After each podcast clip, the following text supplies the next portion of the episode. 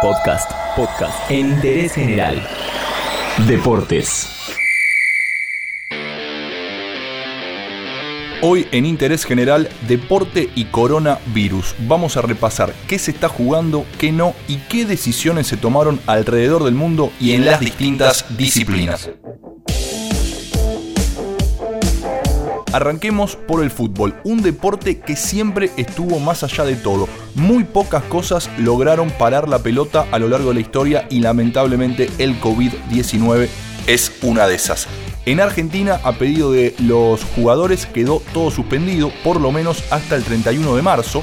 La AFA tiene un partido programado para el primero de abril, es Independiente Villa Mitre por Copa Argentina, pero de todos modos hay que ver qué pasa, está muy en duda teniendo en cuenta que muchos clubes licenciaron a sus jugadores hasta el último día de marzo.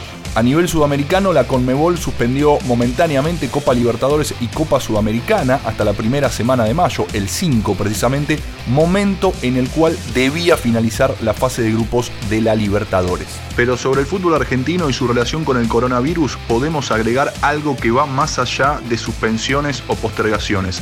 Varios clubes de los más grandes, ¿eh? Boca, River, San Lorenzo, Rosario Central, Newell's Old Boys, entre otros, ya le avisaron al gobierno que tienen a disposición sus instalaciones para sumar camas al sistema de salud. Sí, las pensiones que tienen dentro de sus ciudades deportivas están a disposición del Estado para atender a enfermos leves o con síntomas de coronavirus.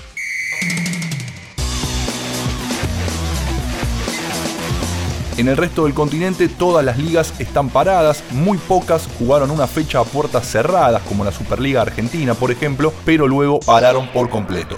En Europa la decisión de frenar se tomó antes, están frenadas casi en su totalidad, por lo menos hasta abril, ahí la cosa está mucho más complicada. Fiorentina, por ejemplo, equipo de la Serie A italiana, tiene en su plantel profesional 10 casos confirmados de COVID-19. Esto se va a poner feo. En Europa ya están haciendo cálculos y piensan que entre las cinco ligas más importantes, España, Inglaterra, Italia, Francia y Alemania, van a perder algo así como entre 3.000 y 3.400 millones de euros. La plata, la plata, lo único que le importa a la familia es la plata. Esto por venta de entradas, patrocinio, publicidades y fundamentalmente por los, derechos, televisivos.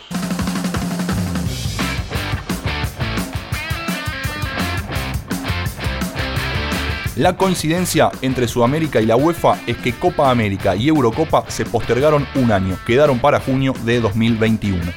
¿Qué ligas se siguen jugando actualmente y son bastante ignotas? En África la mayoría no paró. Porque esto es África. En Qatar también se está jugando. Hay varias, pero bastante desconocidas y pequeñas.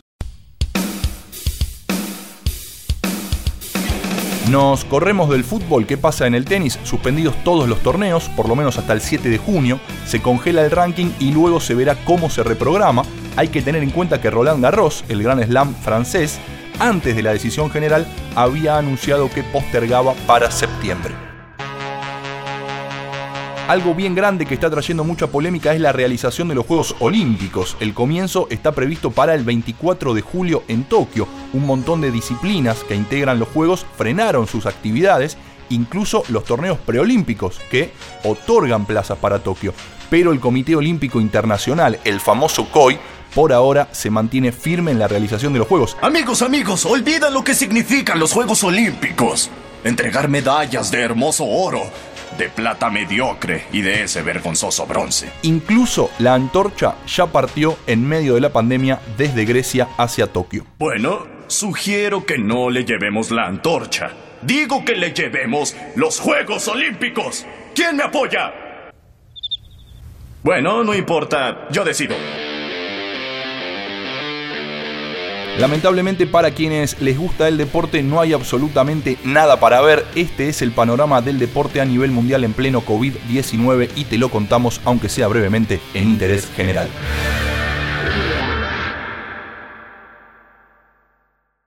Entérate de esto y muchas cosas más y muchas cosas más en interésgeneral.com.ar.